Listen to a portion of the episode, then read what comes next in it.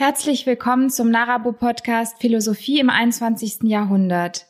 Wir interviewen verschiedene Personen aus der Philosophie und angrenzenden Bereichen zu ihrer Arbeit und ihrem Werdegang. Viel Spaß beim Zuhören.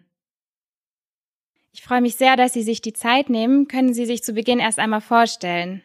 Also ich bin André Bechtiger, ich bin seit 2015 hier an der Universität Stuttgart, leite die Abteilung politische Theorie und empirische Demokratieforschung. Man hört das auch ein bisschen, ich bin Schweizer, lebe auch immer noch einen Teil meines Lebens in der Schweiz und ich habe meine ganze Ausbildung auch in der Schweiz gemacht, an der Universität Bern primär, war dann aber auch sehr oft im Ausland. Und ich habe ein bisschen einen speziellen Werdegang, weil ich eigentlich nicht politische Theorie oder Politikwissenschaft so direkt studiert habe. Ich habe Geschichte, Politikwissenschaft und Medienwissenschaften studiert und ich habe das eigentlich planlos gemacht. Ich kann mich noch gut erinnern an meinen ersten Tag. Ich habe dann einfach gedacht, ja, was könnte man studieren? Damals war das noch alles ganz viel einfacher. Da musste man sich noch nicht endlos früh immatrikulieren. Und dann habe ich einfach gedacht, ja, das könnte so in etwa passen. Und ich habe mal geguckt, was man da machen kann. Ich habe mich dann im Verlaufe des Studiums primär für Geschichtstheorie interessiert.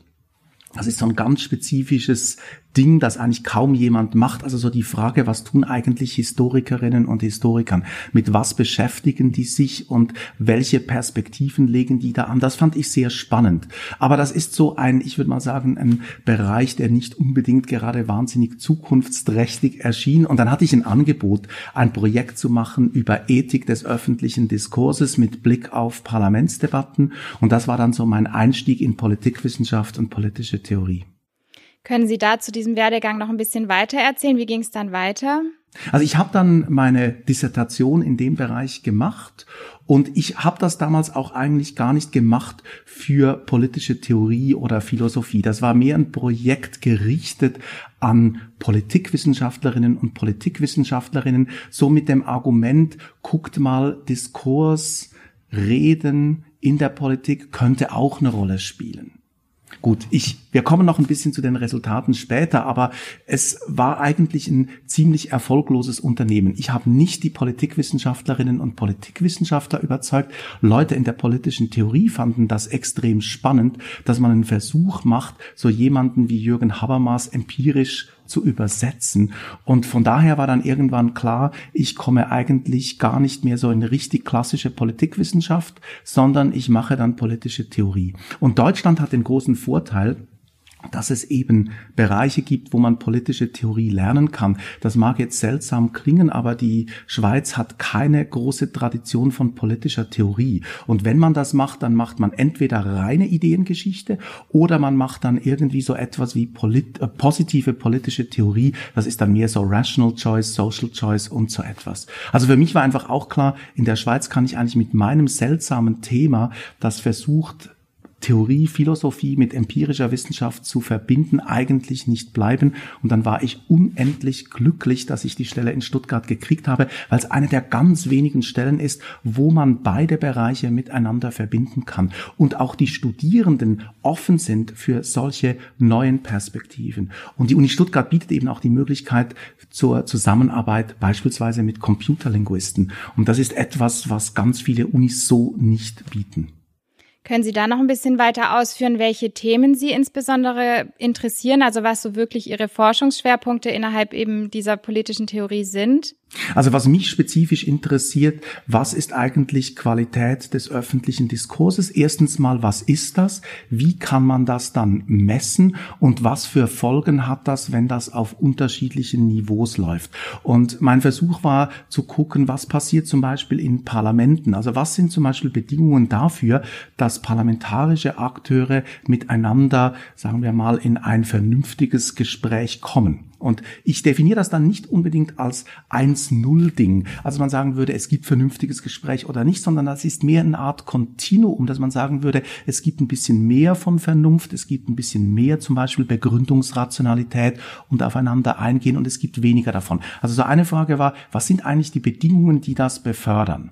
Und dann war aber auch die Frage, ja, wenn man denn intensiv miteinander diskutiert, was kommt denn hinten heraus? Ändert man zum Beispiel seine Meinungen? Und ist Meinungsänderung Meinungsänderung überhaupt etwas Gutes? Und meine aktuelle Forschung zeigt, nein, also Meinungsänderung ist nicht unbedingt etwas unbedingt Wünschbares, nice to have, aber es kann sehr wohl sein, dass Leute sehr ausgefeilt argumentieren, sehr gut nachgedacht und reflektiert haben, aber gerade aus diesem Grund ihre Meinungen nicht ändern.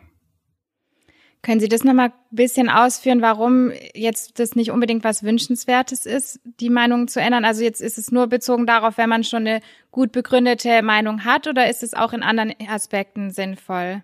Also Meinungsänderung ist eigentlich etwas, was wir in der Regel eher selten tun. Wenn wir es öfters tun, muss man sich ein paar Fragezeichen stellen. Also man würde ja sagen, und das ist auch so die Überlegung von Jürgen Habermas, wenn es bessere Argumente gäbe, dann sollte man seine Meinungen auch entsprechend anpassen. Jetzt gibt's aber ganz viele Gegenstände in der Philosophie, wo es nicht unbedingt einfach bessere Argumente für eine bestimmte Richtung gibt. Also man könnte schon sagen, es gibt zum Beispiel ganz einfache epistemische Probleme, wo man sagen kann, hier gibt's, sagen wir mal so etwas wie korrekte Antworten. Ich würde zum Beispiel sagen, beim Thema Klimawandel ist es schon klar, also wenn praktisch alle anständigen reputierten Klimaforschenden zu einer Meinung kommen, was ja in praktisch keinen anderen Feldern der Fall ist, dann ist es, glaube ich, aus meiner Sicht unsinnig, dort seine Meinung nicht anzupassen. Aber in ganz vielen anderen Bereichen ist es möglich, unterschiedliche Meinungen zu behalten. Also wenn Sie jetzt konfrontiert sind mit unterschiedlichen guten Argumenten für die eine oder andere Seite, müssen Sie nicht zwingend Ihre Meinung anpassen. Wir haben das zum Beispiel sogar in einem Bürgerforum mal festgestellt. Also wenn in einem Bürgerforum wirklich gute ausgefeilte Argumente für beide Seiten gekommen sind, dann hat die Gruppe ihre Meinung nicht geändert. Die haben ihre Meinungen dann geändert, wenn es Bias gab, wenn es eine Schlagseite gab, also wenn ein ausgefeiltes Argument mehr zum Zuge kam, dann haben die ihre Meinungen geändert. Aber da muss man sich schon fragen, was ist denn eigentlich demokratisch legitim? Demokratisch legitim wäre, dass beide Seiten genau gleich zum Zug kommen. Und wie gesagt, es gibt eigentlich aus meiner Sicht ganz wenige Probleme, wo man eigentlich sagen könnte, hier gibt's wirklich, sagen wir mal, natürlich sind die immer provisorisch. Natürlich kann immer alles widerlegt werden, aber wenn man mal, sagen wir, den aktuellen Konsens in Rechnung stellt, den es in der Wissenschaft gibt, dann würde ich sagen, da müsste man seine Meinungen anpassen. Aber wie gesagt, das kommt so selten vor, dass man eigentlich sagen müsste, Meinungsänderung ist nicht ein Gut, das man unbedingt haben sollte. Offenheit ja, aber nicht unbedingt dann seine Meinungen zu ändern. Sie haben jetzt die Philosophie immer wieder schon angesprochen. Ich würde gerne noch mal konkreter fragen, welchen Bezug Sie persönlich in Ihrer Arbeit zur Philosophie haben. Also wie gesagt, mein Werdegang ist ein bisschen speziell und ich bin auch kein wirklich, sagen wir, Philosoph von Haus aus. Was mein großer Vorteil ist, dass ich mit ganz vielen Philosophinnen und Philosophen enge Freundschaften pflege und ich frage die dann immer, wie seht ihr denn dieses Problem? Also ich habe ein, ein, seltsames Problem und ich möchte gerne wissen, wie die das einschätzen. Und mir geht's immer auch um den Link, wie man zum Beispiel dann, sagen wir, philosophische Fragen auch dann empirisch umsetzen kann. Ich gebe ein konkretes Beispiel. Eine gute Freundin von mir, Christina Lafont, eine Habermas-Schülerin, die an der Northwestern University in den USA lehrt, die hat so ein, ein, ein Diktum aufgestellt, dass Bürgerversammlungen so wie die jetzt gemacht werden, nicht unbedingt legitim sind, weil es die, weil sich die Frage stellt, was tun denn eigentlich all die Bürgerinnen und Bürger, die dort nicht beteiligt waren? Wenn also diese Bürgerversammlung, wenn die dort ihre Meinungen ändern und anpassen, weil sie irgendwie etwas gelernt haben, dann ist das nicht unbedingt, man kann nicht sagen, das ist dann die Meinung des Volkes in Anführungszeichen, sondern das ist eine sehr spezifische Mehrheitsmeinung, die unter optimalen Umständen gebildet wurde, aber die nicht unbedingt einfach verallgemeinert werden kann. Jetzt, das ist so ein philosophisches Argument gegen den Einsatz von Bürgerversammlungen auf, auf breiter Fläche.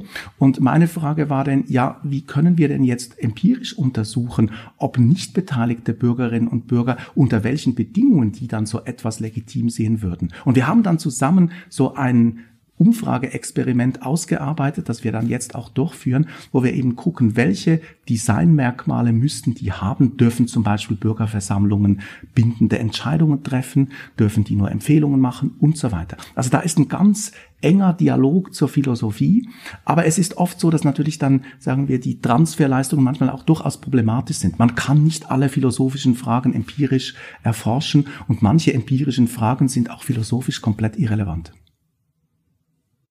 Ich würde gerne zu einem Themenschwerpunkt kommen, nämlich zu verschiedenen Demokratieformen beziehungsweise zur Demokratie allgemein. Vielleicht zunächst mal, was gibt es eigentlich für unterschiedliche Demokratieformen und was genau unterscheidet sie? Mhm. Also man muss vielleicht hier auch ein bisschen historisch die Sache angehen. Also wenn man sich so anguckt, gerade auch was die empirische Demokratieforschung gemacht hat, dann gab es bis so in die späten, sagen wir Anfang 2000er Jahre hinein schon die Idee, dass man Demokratie den Begriff Demokratie verbindlich definieren kann. Und dann hat man aber so festgestellt, mehr auch aus empirischer Perspektive, dass das extrem schwierig ist. Also zu sagen, was ist Demokratie? Natürlich kann man sagen, das ist die Herrschaft des Volkes, aber nachher hört der Konsens sehr schnell auf. Und dann hat sich so ein bisschen eingebürgert, dass wir von unterschiedlichen Modellen der Demokratie sprechen. Zum Beispiel minimale Demokratie, wo einfach nur gewählt wird. Oder direkte Demokratie, wo Bürgerinnen und Bürger mehr Instrumente zur Verfügung haben. Oder zum Beispiel auch deliberative Demokratie, wo Bürger und Bürgerinnen zusammen mit ihren Repräsentantinnen und Repräsentanten in ein vernünftiges Gespräch kommen. Also das war so der Schritt nach vorne zu sagen, es ist unsinnig, auf eine einzige Demokratiedefinition zu hoffen und die für verbindlich zu erklären. Es macht sehr viel Sinn, in unterschiedlichen Modellen zu denken, weil eben auch unterschiedliche Philosophinnen und Philosophen ganz unterschiedliche Modellvorstellungen haben, was gute Demokratie ist. Aber jetzt, und das ist so die aktuelle Entwicklung, ist zu sagen, aber vielleicht ist das auch wieder zu kurz gegriffen. Vielleicht sollten wir ein problembasiertes Verständnis von Demokratie haben, wo wir uns mehr fragen, was für essentielle demokratische Funktionen muss ein demokratisches System liefern. Ja, was heißt das? Das heißt zum Beispiel, dass wir Inklusion haben, dass wir so etwas wie Willensbildung haben, aber dass wir auch Systeme haben, die Entscheidungen treffen können. Und wenn man das mal von diesen Funktionen her denkt, dann stellt sich natürlich die Frage, mit welchen Instrumenten, mit welchen Modellen kann man man welche Funktionen optimal erreichen. Jetzt zum Beispiel nehmen wir deliberative Demokratie. Das mag hervorragend sein, wenn es um Willensbildungsprozesse geht, aber Deliberation als Prozess, wo man miteinander diskutiert, ist kein Entscheidungsfindungsmechanismus. Da bräuchten wir was anderes. Genauso ist Deliberation für Inklusion nicht unbedingt geeignet. Für Inklusion muss man festlegen, wer gehört zum Demos und das muss man anders tun. Das kann man zwar mit Deliberation auch befördern, aber man braucht irgendwelche Kriterien, wer gehört dazu. Also lange Rede, kurzer Sinn. Man würde eigentlich heute eher sprechen, dass es so etwas gibt, dass Demokratie Funktionen realisiert, die mit ganz unterschiedlichen Modellen unterschiedlich gemacht werden können, auch immer kontextspezifisch. Also nicht alle Länder, nicht alle Regionen, nicht alle Weltregionen brauchen genau das gleiche, die gleiche Mixtur von Instrumenten, um bestimmte Ziele zu erreichen. Also würden Sie daraus folgend nicht unbedingt sagen, dass es so eine Art Hierarchie gibt, dass irgendwie eine Demokratieform besonders wünschbar ist als andere, also dass man sagen kann, es gibt eine, die eigentlich ideal wäre?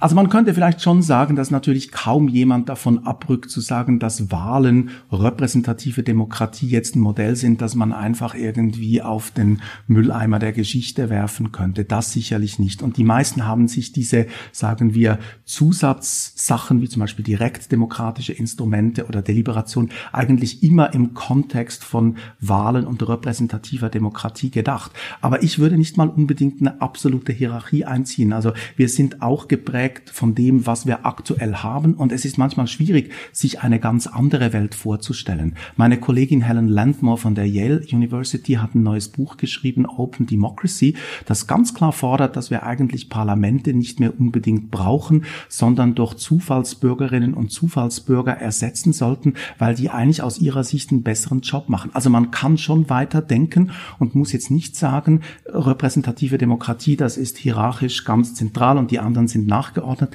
Man kann sich heute auch die Welt anders denken. Ja, auf solche Formen der deliberativen Demokratie, wie Sie sie jetzt gerade als Beispiel schon ein bisschen angeführt haben, möchte ich später nochmal ähm, zurückkommen. Aber zunächst mal noch zu Demokratien allgemein gefragt. Welche Schwachstellen können Demokratien eigentlich haben? Also ich glaube, Demokratien können ganz viele Schwachstellen haben. Ich meine, wir könnten es, glaube ich, jetzt auch aktuell in der Corona-Krise gut sehen. Also sagen wir, Demokratien sind oft Orte, wo etwas ausgehandelt, wo unterschiedliche Interessen ausgehandelt werden müssen.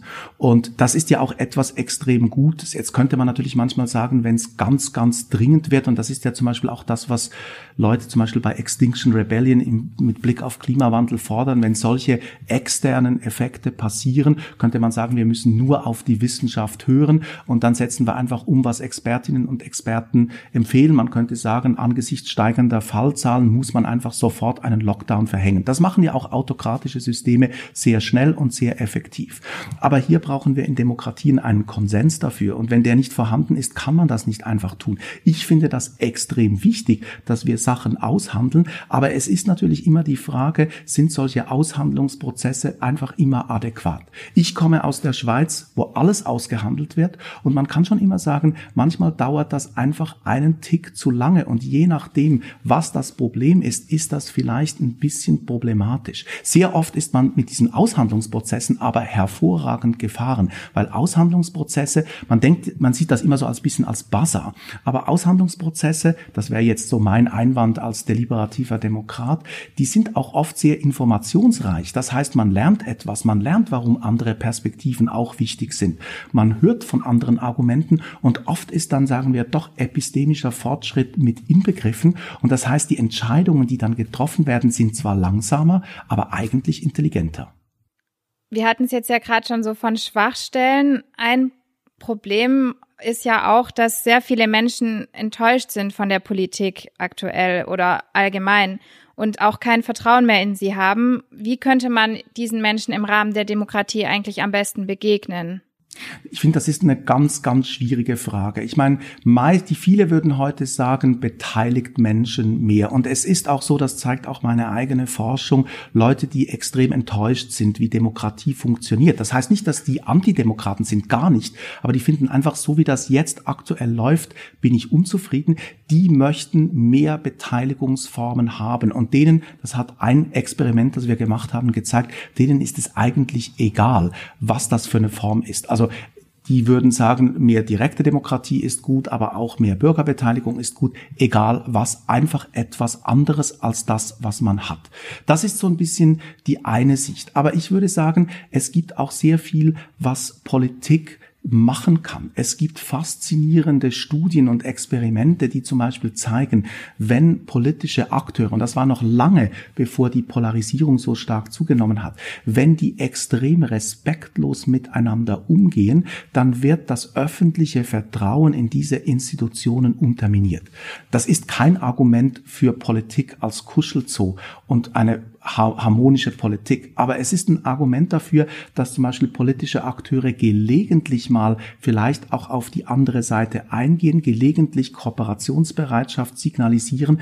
Das wäre so etwas, das zeigt auch die empirische Forschung, das wäre wahrscheinlich so ein Weg, wie man auch Vertrauen nicht nur wiederherstellt, sondern auch Vertrauen beibehalten kann. Amerikanische Politik ist, glaube ich, ein perfekter Fall, wo die politischen Akteure so polarisiert sind, dass die andere Seite auch als Feind gesehen wird. Und dann wird es echt problematisch. Und dann kann man auch feststellen, dass dann Bürgerinnen und Bürger gar nicht mehr hören, ob da noch irgendetwas Spannendes von der anderen Seite kommt. Sobald das Stichwort Trump oder Biden fällt, dann sagt man einfach, ja, die gehören zum einen Lager. Man hört sich überhaupt nicht mehr zu. Also ich würde sagen, es ist auch so, dass die aktuellen politischen Vertreterinnen und Vertreter sehr viel dazu beitragen können, dass auch Menschen in der Demokratie oder große Mehrheiten auch letztlich Vertrauen in Demokratie und demokratisches Regieren behalten. Sie haben jetzt ja schon immer wieder die deliberative Demokratie angesprochen. Ich würde aber gerne nochmal nachfragen, könnten Sie vielleicht ausführen, was mit deliberativer Demokratie gemeint ist und in diesem Zusammenhang eben auch Begriffe wie Deliberation allgemein, aber auch demokratische Deliberation erklären? Sehr gerne. Also ich würde mal, wir haben uns eigentlich heute in, sagen wir mal, in in, in unserem Feld darauf verständigt, dass wir gerne eine minimale Definition von Deliberation haben würden. Minimal heißt, das wäre, dass man einmal seine Positionen begründet. Ich werde gleich noch was dazu sagen und dass man sich zuhört. Mit begründen ist nicht gemeint, dass man dort philosophische Argumente vorträgt. Begründen kann auch sein, dass man Geschichten erzählt. Ich finde eine Begebenheit, die hat mich total fasziniert. In Kanada sind indigene Gruppen vor Gericht gegangen, weil sie ihr Land zurückhaben wollten. Und dann hat das Gericht gesagt, bitte begründen Sie, warum sie das Land wieder haben wollten. Und dann haben die gesagt, das können sie nicht begründen. Sie können nur eine Geschichte erzählen, warum ihnen das Land gehört. Und das Gericht hat die Geschichte als Argument, als Grund akzeptiert. Also Gründe müssen nicht immer philosophische Gründe sein. Das können auch Narrative, das können auch Stories sein, warum man etwas tun soll. Genau das Gleiche ist bei Zuhören. Zuhören heißt nicht, dass man dem anderen automatisch zustimmt. Zuhören heißt einfach, dass man sich intensiv mit den anderen beschäftigt. Aber das kann auch dazu führen, nachdem man sich intensiv mit der anderen Seite beschäftigt hat, dass man dann sagt, nein, ich finde das absolut nicht okay und es wird in dem Sinne am Schluss auch Dissens bleiben. Also das wäre so eine Minimaldefinition von Deliberation, begründen und zuhören, aber sehr expansiv definiert. Jetzt demokratische Deliberation ist in dem Sinne eigentlich etwas, was die meisten deliberativen Demokratinnen und Demokraten sowieso ins, ins Feld führen würden, nämlich in dem Sinne Inklusion. Das heißt also, dass alle beteiligt werden können. Und gerade wenn man eben so eine Minimaldefinition hat, aber darüber sprechen wir vielleicht noch, ist es, glaube ich, auch möglich, dass auch Gruppen, die eben nicht ausgefeilte philosophische Argumente präsentieren können, dass die eben auch in einem Deliberationsprozess inkludiert werden können. Also wenn Geschichten, Erfahrungen, die man gemacht hat, auch als Argumente gelten, dann sehe ich das Problem nicht so groß, dass man auch Leute, die sich nicht gewöhnt sind, öffentlich zu sprechen, zu argumentieren, dass die auch inkludiert werden können. Und können Sie noch mal ausführen, was jetzt genau deliberative Demokratie dann meint, was damit zu verstehen ist? Genau. Ich glaube, da gab es auch sehr viele, äh, da gab es auch sehr viele Missverständnisse, weil viele haben eigentlich Deliberation und deliberative Demokratie eins gesetzt, aber das ist es nicht.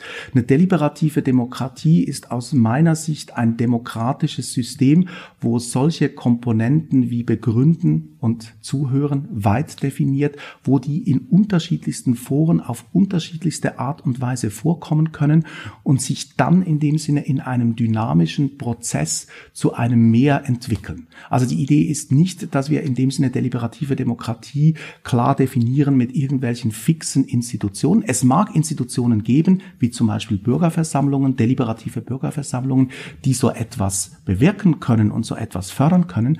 Aber wir können trotzdem sagen, eine deliberative Demokratie ist eine, ein demokratisches System, wo man wählt, wo man vielleicht auch direkt demokratisch entscheidet, aber wo einfach in dem Sinne Diskurse auf ihre deliberativen Qualitäten hin erforscht werden, angeschaut werden und wo man sagen kann, das Zusammenspiel von ganz unterschiedlichen Arenen kann potenziell einen deliberativen Mehrwert erzeugen. Können Sie zu dieser Idee der deliberativen Demokratie vielleicht einmal skizzieren? Wie ist die eigentlich entstanden und wie hat die sich bis in die heutige Zeit entwickelt? Ich glaube, viele haben so das Gefühl, und das ist auch, glaube ich, auch gar nicht falsch zu sagen, es hat alles mit Jürgen Habermas begonnen, Theorie des kommunikativen Handelns, und dort wurden eigentlich die Fundamente gelegt. Das ist sicherlich richtig. Man muss aber sehen, dass Jürgen Habermas so einen Startpunkt darstellte, und dann hat sich insbesondere die angelsächsische Forschung in den 1980er Jahren versucht, so ein bisschen Zusammenzug aus Habermas, aber auch aus John Rawls, so versucht, so ein, sagen wir, neues Ding zu schaffen. Und was dann passiert ist in den 1990er Jahren, dass wir so eine Art, sagen wir, ein synthetisches Produkt geschaffen haben. Also es ist nicht so, dass man sagen kann, hier, wir haben eine ganz klare Habermas-Linie. Es gab ganz verschiedene Produzierende, die verschiedene Standards aufgeworfen haben und die bleiben auch sehr unterschiedlich. Also es gab solche, die gestartet sind mit Einbezug von Bürgerinnen und Bürgern. Andere haben gesagt, wir müssen sehr viel mehr auf das repräsentative System schauen. Und natürlich, wenn man auf diese unterschiedlichen Systeme schaut, sind auch die Standards ganz anders gesetzt. Von einem gewählten Politiker, einer gewählten Politikerin kann ich schon erwarten, dass die wirklich auch zum Beispiel anspruchsvolle Gründe vortragen können. Das kann ich von normalen Bürgerinnen und Bürgern nicht erwarten.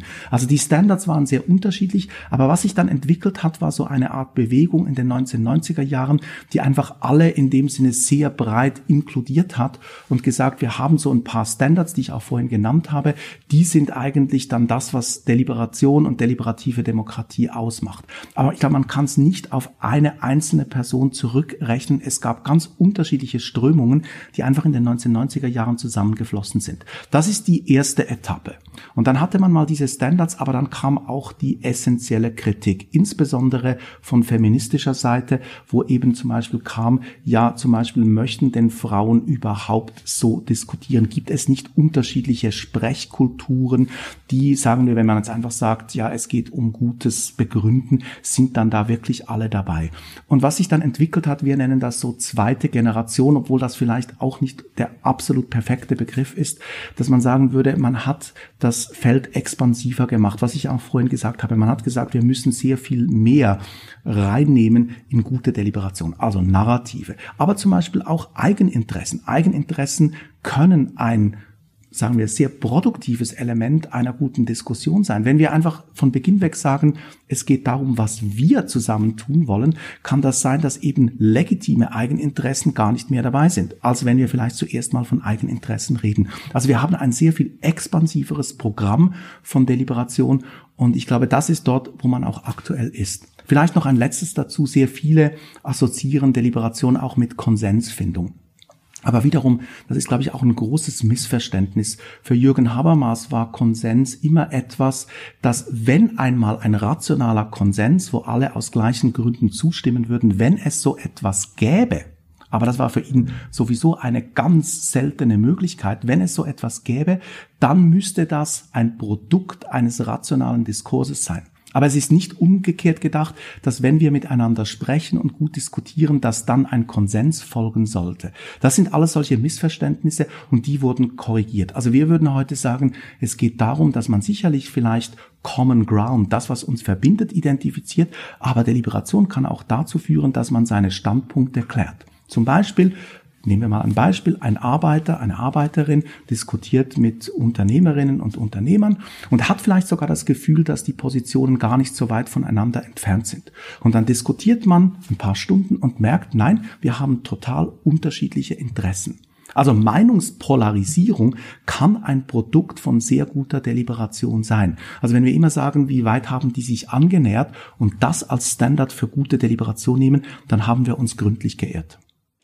Aber Mehrheitsabstimmungen sind ja dann nicht das Ausschlaggebende. Also wenn man jetzt so eine Deliberation nimmt für eine Entscheidungsfindung und man bleibt aber in verschiedenen Positionen, würde man sagen, man greift dann doch wieder darauf zurück, was die Mehrheit möchte oder wozu soll uns die Deliberation eigentlich führen? Ich glaube, es gibt verschiedene Möglichkeiten, was Deliberation tun kann. Also einmal könnte man sagen, wenn es Mehrheitsentscheidungen gibt, dann sind die vielleicht einfach auf einem ganz anderen Fundament. Also wir untersuchen zum Beispiel auch in meiner, in meiner eigenen Forschung, geht es nicht immer darum, was hinten herauskommt, sondern zum Beispiel können Leute komplexere Argumente, differenzierte Argumente für ein Thema vortragen. Also eine Mehrheitsentscheidung basierend auf dem, würde ich sagen, ist eine bessere Mehrheitsentscheidung. Erstens. Aber es kann natürlich auch sein, dass man kreative Kompromisse aushandelt. Wir haben immer das Gefühl, es gibt nur Konsens und Mehrheitsentscheidung, aber es gibt auch etwas dazwischen. Und da gibt es so eine Grauzone, dass man sagen kann, es gibt Kompromisse und Konsens und dazwischen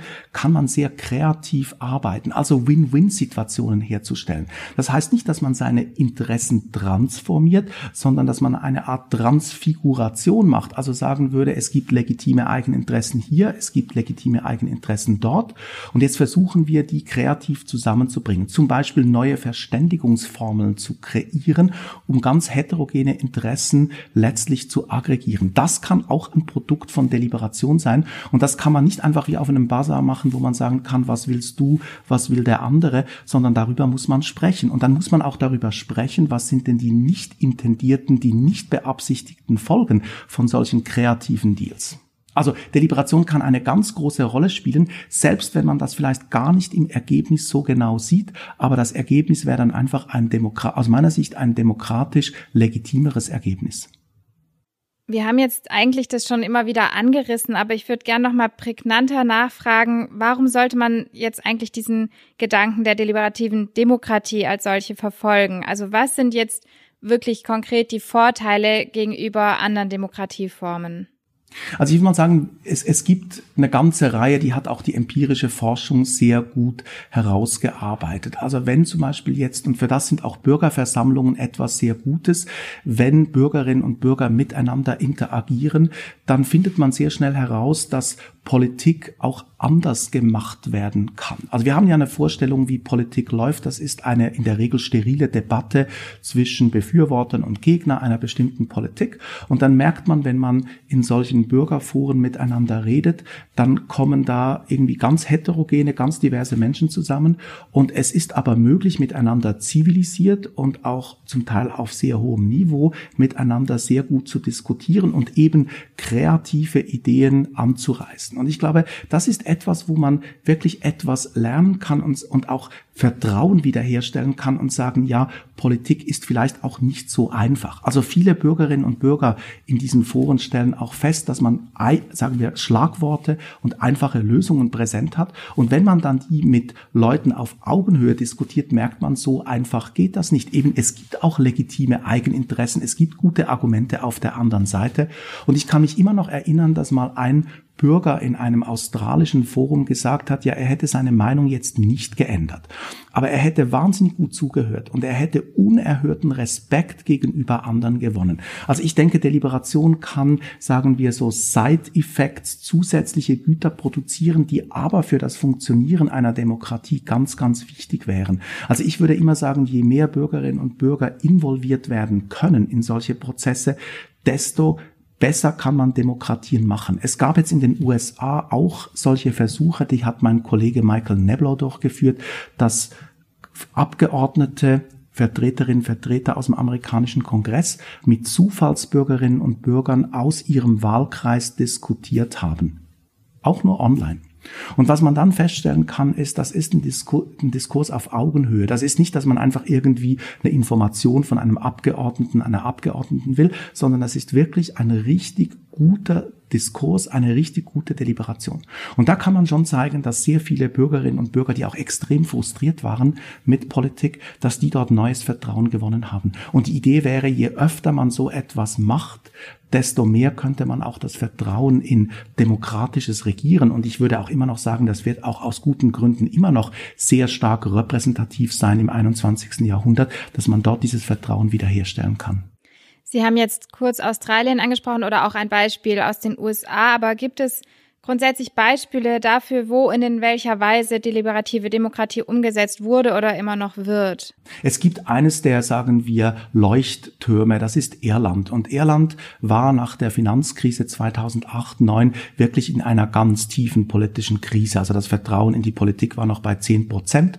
Und dann war die Idee, wir müssten vielleicht Verfassungsänderungen machen, um Irland wieder auf den Weg zu bringen. Zum Beispiel Einführung von Homo-Ehe oder auch Legalisierung oder äh, Legalisierung von Abtreibung bis zu einem bestimmten Punkt. Und dann war die Idee, ja, das können aber diese politischen Akteure, die das Vertrauen verloren haben, eigentlich nicht mehr selber machen. Und dann hat man gesagt und auch Sozialwissenschaftlerinnen, Sozialwissenschaftler beauftragt, solche Bürgerforen zu machen, die dann aber engstens verkoppelt waren mit parlamentarischen Akteuren. Also es waren dann 66 Zufallsbürgerinnen und Bürger und 33 Abgeordnete aus dem Parlament, die über Homo-Ehe diskutiert haben.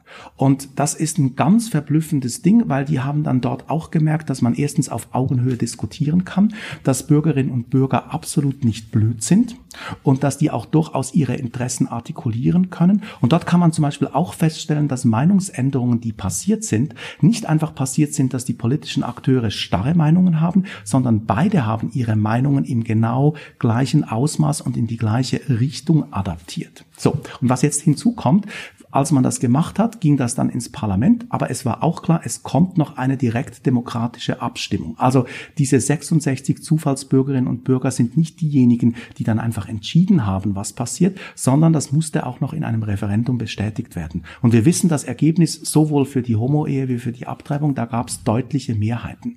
Und für die Politik war das auch eine Möglichkeit, ein bisschen zu antizipieren, was eigentlich normale Bürgerinnen und Bürger zu so einem Thema eigentlich aktuell denken, weil zum Beispiel bei der Abtreibungsfrage haben viele irische Politikerinnen und Politiker gedacht, dass man da eigentlich kaum legalisieren könnte.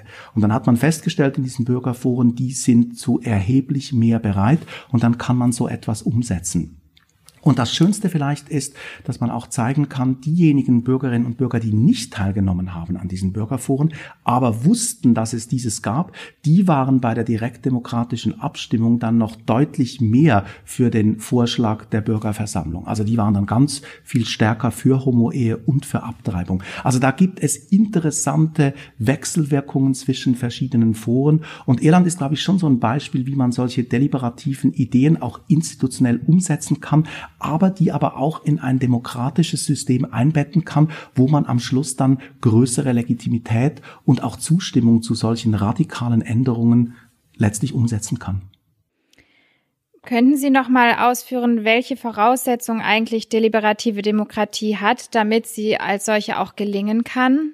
Ich glaube, da muss man ein bisschen unterscheiden, wo man mit Deliberation und solchen deliberativen Praktiken ansetzt. Wenn man in die normale Politik geht, und das hat auch meine eigene Forschung gezeigt, dann muss man die richtigen institutionellen Kontexte identifizieren. Und das hat dann aber auch zum Beispiel radikale Folgen für andere demokratische Güter. Also wenn man in der Politik auf, sagen wir mal, vernünftigem Niveau diskutieren will, dann muss man das primär hinter verschlossenen Türen machen. Aber das steht natürlich im Widerspruch zum demokratischen Gut Trans Transparenz und Öffentlichkeit. Also dann muss man solche Trade-offs, solche Abwägungen dann in Kauf nehmen.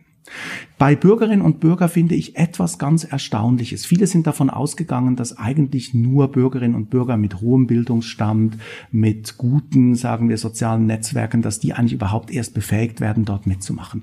Aber man kann schon feststellen, dass in diesen Bürgerversammlungen, indem man die institutionell sehr gut unterstützt, also Leute erhalten Informationsmaterial, können Expertinnen und Experten intensiv befragen, helfen sich oft sogar auch selber in so einem Sinn von einem Civic Spirit, dass also diejenigen Bürger, Bürgerinnen, die mehr wissen, anderen das dann ganz intensiv erklären, wie das läuft, dass man dann so eine Dynamik generiert. Also natürlich kommen nicht alle mit den gleichen Voraussetzungen, aber der Prozess selber bringt eigentlich alle dazu, dass die dann am Schluss wirklich das Gefühl auch haben, dass sie sehr gut diskutiert haben, dass das, was da hinten rauskommt, dass sie dazu auch effektiv stehen können.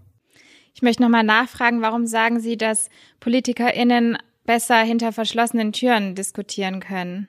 Also ich würde schon sagen, der, der Grund ist eigentlich relativ einfach. Ich meine, in einer Plenarversammlung oder in einer Plenardebatte seine Meinung zu ändern, das ist etwas, was, glaube ich, auch im heutigen medialen System einfach nicht gut ankommt. Und das hat man auch gut gelernt. Aber ich finde das nicht mal unbedingt ein Defizit. Ich finde solche, man muss auch klar trennen, was für Funktionen haben unterschiedliche Arenen.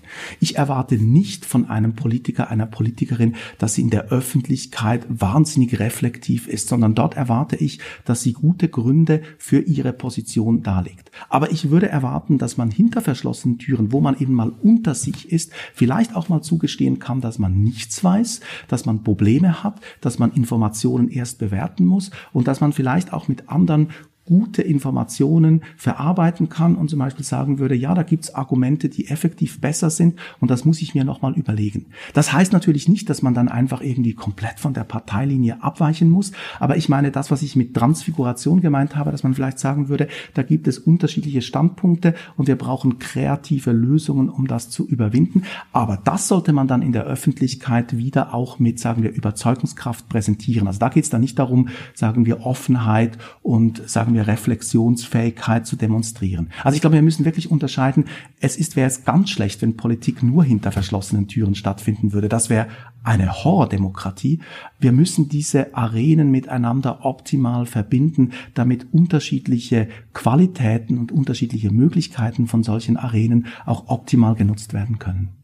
Aber wäre es nicht eigentlich auch wünschenswert im Sinne eben solcher deliberativer Prozesse, dass man eben die BürgerInnen mitbeteiligen könnte, wenn sie sozusagen auch mehr teilhaben könnten, öffentlich an solchen beispielsweise Denkprozessen oder Gesprächen, Deliberationen innerhalb eben auch von politischen Gruppierungen? Absolut. Und ich könnte mir auch sehr gut vorstellen, so Beispiel Irland, dass man bei bestimmten, sagen wir, Themen dass man dort wirklich eben solche Zufallsbürgerinnen und Bürger, und man weiß auch mittlerweile sehr gut, wie man das optimal organisiert, dass man die dann integriert. Aber was ich ganz schlecht finde, ist, wenn es einfach Bürgerversammlungen gibt, die komplett disconnected, nicht verbunden sind mit diesen parlamentarischen repräsentativen Arenen. Also wie gesagt, die politischen Akteure müssen sich dann dort auch hineinsetzen. Nochmals, Irland war ein ganz tolles Beispiel, weil die, man hat das auch sehr clever angestellt. Man hat zum Beispiel gesagt, es braucht in dem Sinne Räume für die Bürgerinnen und Bürger, wo die sich überhaupt erstmal vorbereiten können. Weil die meisten hatten schon Angst, dass politische Akteure,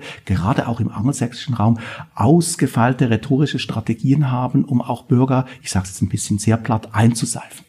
Und die haben sich vorbereitet. Und normale Bürgerinnen und Bürger haben auch gesagt, es gibt immer in diesen Gruppen einige, die einfach wahnsinnig gut sprechen können. Und genau diejenigen hat man dann geschickt, um mit diesen politischen Akteuren zu sprechen. Und da gab es solche Situationen, dass politische Akteure in Irland auch so ihre normalen, sagen wir, Wahlkampfreden gehalten haben. Und dann haben die gesagt, das geht gar nicht so nicht. Und dann haben auch diese politischen Akteure sofort den Modus gewechselt und sind mit den Leuten wirklich in einen richtigen Dialog gekommen. Also ich denke, da könnte man sehr, sehr viel tun, aber es braucht die Verkoppelung der Systeme. Also wenn man die einfach entkoppelt macht, sollte man sich nicht wundern, dass man am Schluss auch sehr enttäuschte Bürgerinnen und Bürger hat, weil die investieren viel von ihrer Zeit, viel von ihrem Intellekt und dann wird das alles nicht aufgenommen.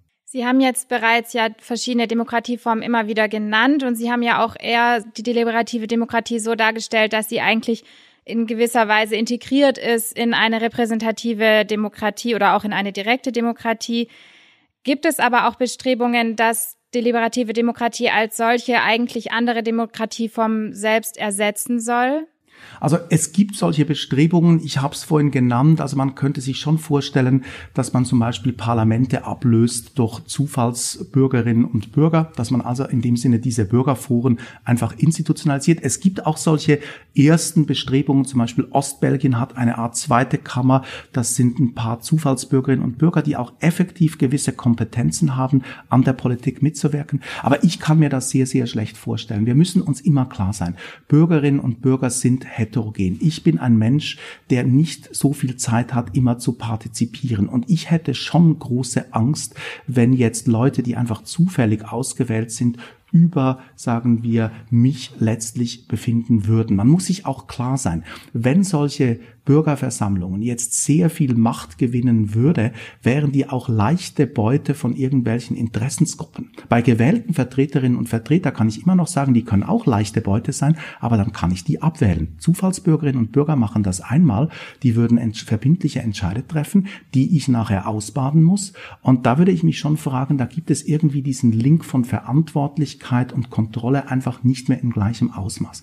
Also ich bin zutiefst überzeugt, dass deliberativ positive Momente repräsentative Demokratien stärken können. Und wir können uns auch sehr gut vorstellen, dass zum Beispiel im repräsentativen System auch mehr solcher Momente generiert werden. Also ich könnte mir ein idealeres repräsentatives System vorstellen, wo man sagt, für bestimmte Themen, und das wird auch in Deutschland wurde das auch schon immer gemacht, Abtreibungsfragen sind Fragen, wo man Fraktions- und Parteidisziplin auflöst. Und das produziert in der Regel ganz andere Diskussionen, als die man sonst hat im Bundestag. Also dass man für bestimmte Bereiche wirklich die Sache öffnet und mehr Diskussion, mehr Deliberation zulässt, bei anderen aber vielleicht nicht unbedingt. Also man könnte auch selber im repräsentativen System solche deliberativen Momente steigern, ohne dieses in irgendeiner Form zu ersetzen. Also ich glaube immer noch daran, dass sehr viele Bürgerinnen und Bürger Politik delegieren möchten. Ich gehöre auch dazu, weil ich habe nicht die Zeit und ich habe nicht die Ressourcen, mich mit allem zu beschäftigen. Und es ist gut, dass gewisse Leute uns ganz tolle Dienste leisten, indem sie eben die Zeit aufwenden, um sich mit sehr komplexen und vielschichtigen Detailfragen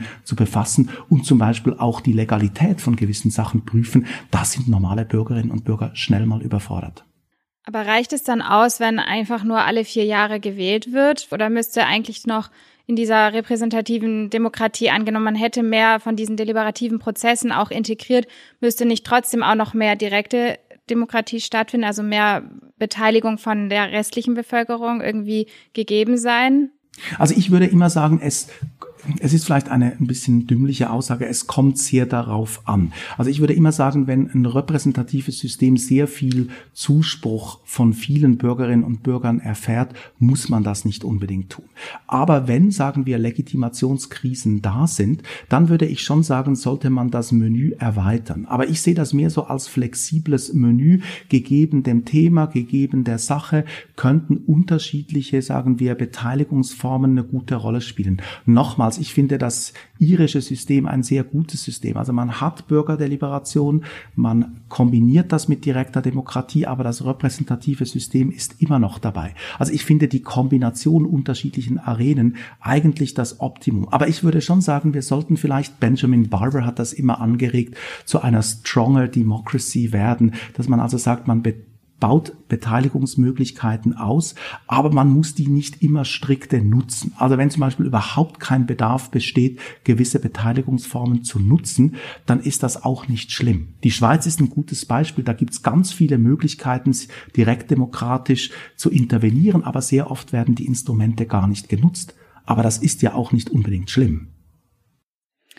Wenn man jetzt aber diese Idee mal nehmen würde und davon ausgehen möchte, dass man direkte Demokratie tatsächlich irgendwie umsetzen könnte und zwar nicht mehr unbedingt als so eine integrative Lösung, sondern tatsächlich als mehr oder weniger einzige Lösung. Meinen Sie, dass das dann überhaupt, also ich weiß, Sie plädieren eher dafür, dass es mit repräsentativen Demokratien einhergeht und so weiter, aber denken Sie, dass eine deliberative Demokratie einfach nur als Theorie gedacht, aber dann tatsächlich vielleicht auch praxistauglich umsetzbar und koordinierbar sein könnte und durchzuführen wäre?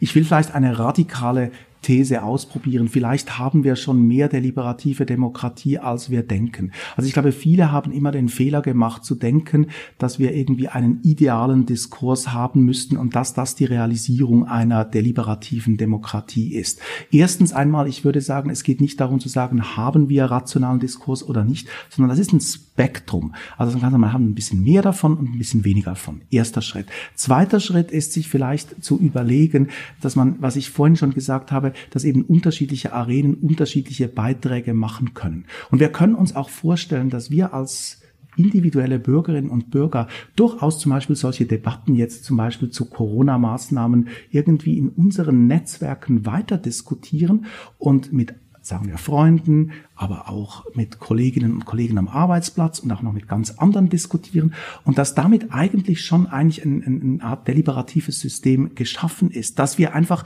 nur nicht erkennen, weil wir eben immer von diesen idealen Erwartungen ausgehen. Würden wir sagen, sobald Leute miteinander diskutieren, was wir in Demokratien immer eigentlich tun, dann haben wir eigentlich schon sehr viel von dem erfüllt, was wir eigentlich möchten. Also diese Idee, dass man da irgendwie zu einem Ideal sich hinbewegen sollte, finde ich ganz falsch. Wir haben haben schon sehr vieles realisiert.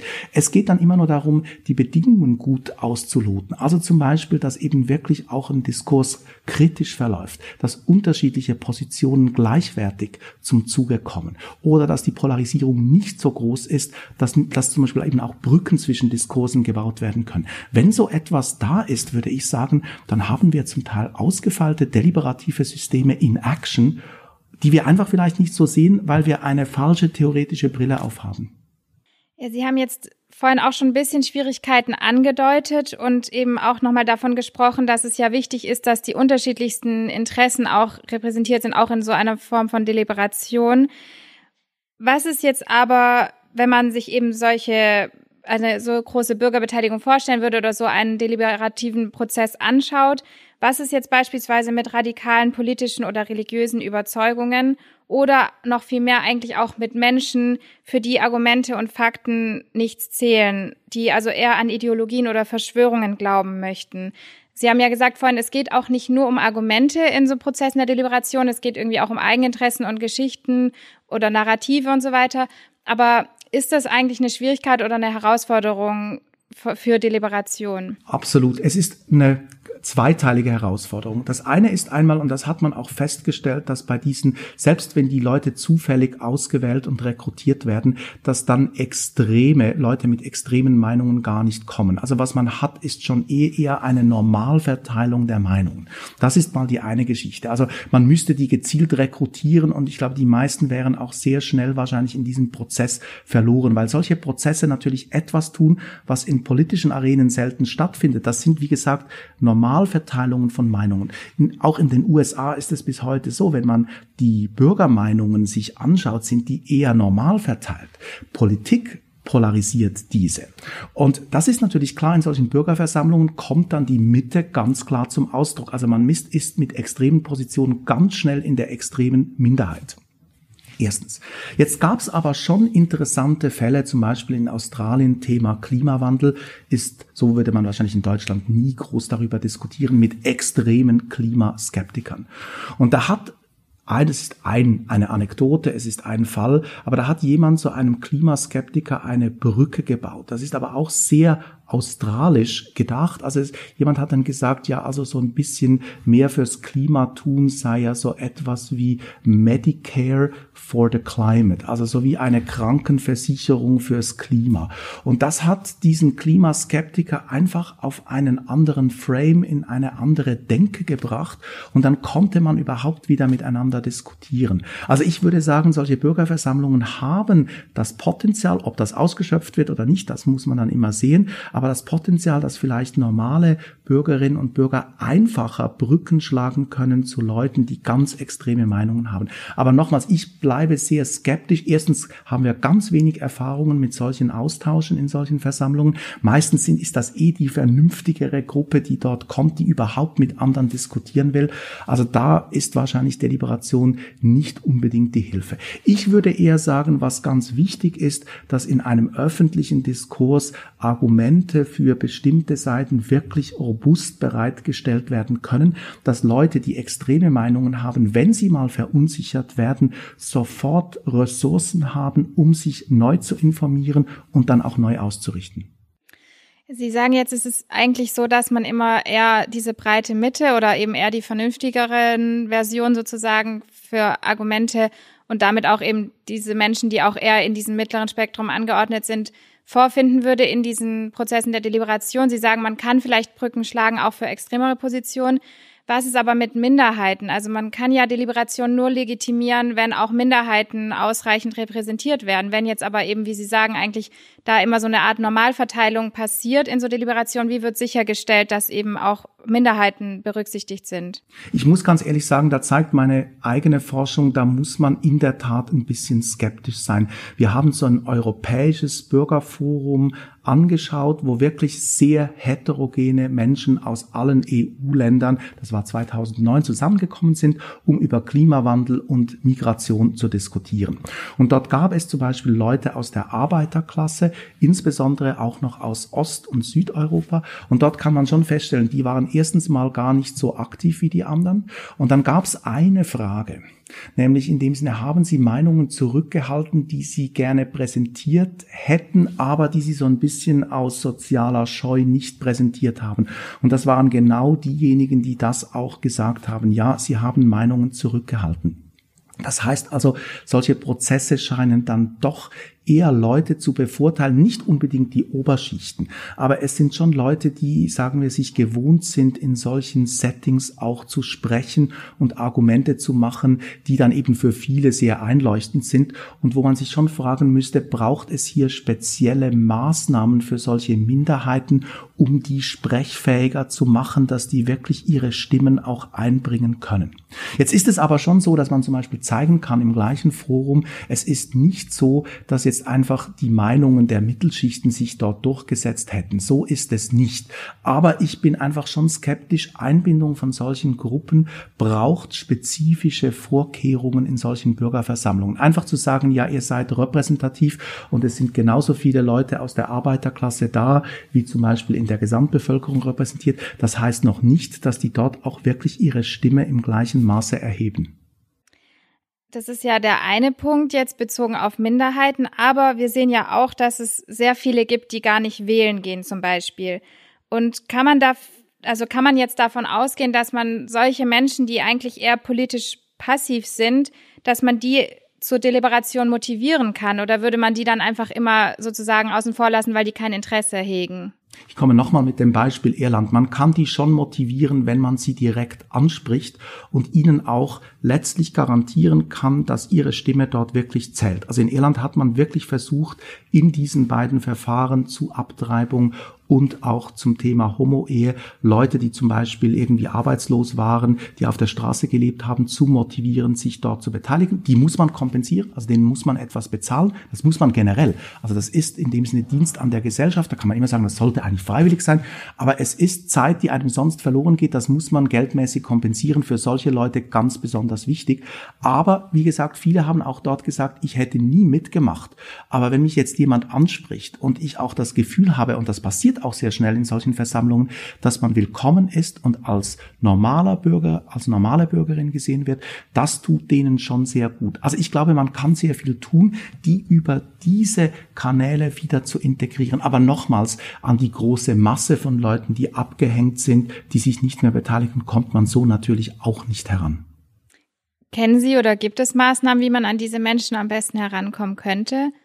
Ist eine schwierige Frage. Ich würde mal sagen, den meisten Demokratien inklusive Bundesrepublik ist es nicht wirklich gelungen. Aber vielleicht müsste man sich dort eben auch neue Formate überlegen, wie man so an solche Leute wieder besser rankommt. Also einfach zu sagen, geht wählen, eure Stimme zählt. Ich meine, da würden auch viele wahrscheinlich sagen, nein, ich habe es nicht bemerkt in den letzten Jahren.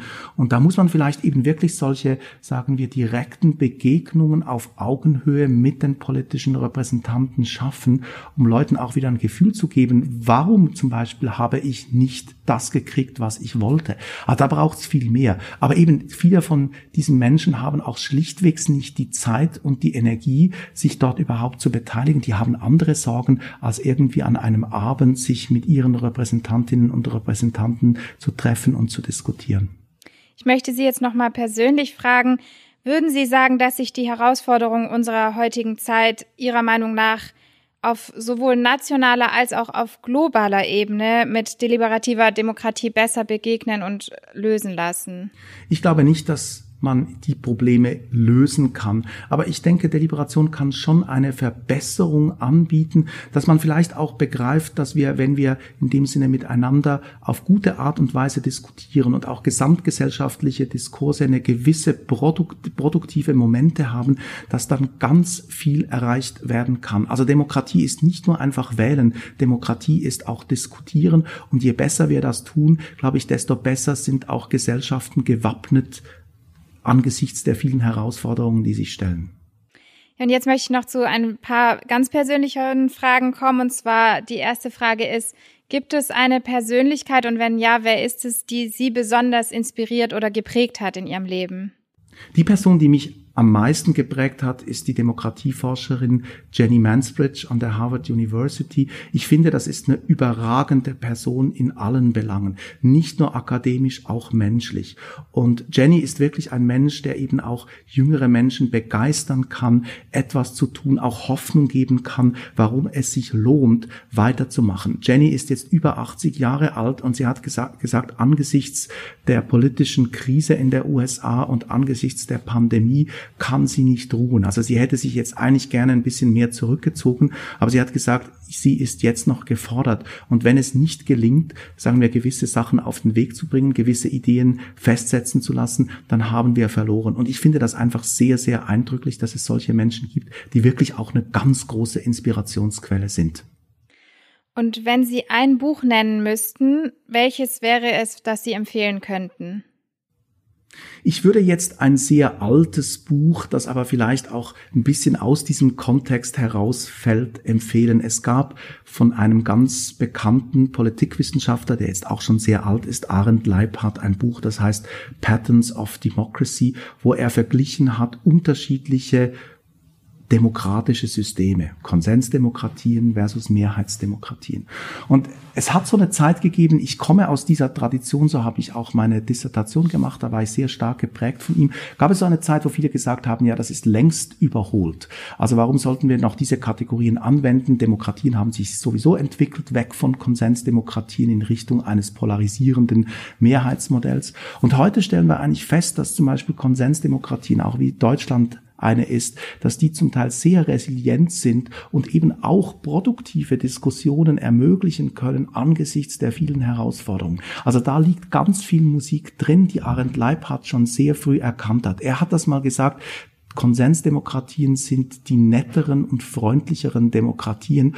Und ich glaube, angesichts dessen, was wir heute auch erleben mit populistischen Herausforderungen, mit Leuten wie Donald Trump, ist, glaube ich, so eine Vorstellung, eine Vision einer netteren und freundlichen Demokratie, zumindest eine Vision, die ich sehr gerne unterschreiben möchte. Dann möchte ich Sie noch zum Schluss fragen, ob Sie von sich aus noch etwas hinzufügen möchten oder etwas sagen wollen am Schluss ich glaube, ich belasse es dabei. Ich habe, glaube ich, genug geredet. Dann bedanke ich mich ganz herzlich für Ihre Zeit und für das Gespräch bei Ihnen. Vielen Dank. Wir freuen uns, dass du dir die Zeit zum Zuhören genommen hast. Gerne kannst du uns deine Anregungen, Gedanken oder Wünsche mitteilen. Ausschnitte des Interviews kannst du dir auch als Video auf unserem Narabo YouTube-Kanal ansehen. Bis zum nächsten Mal.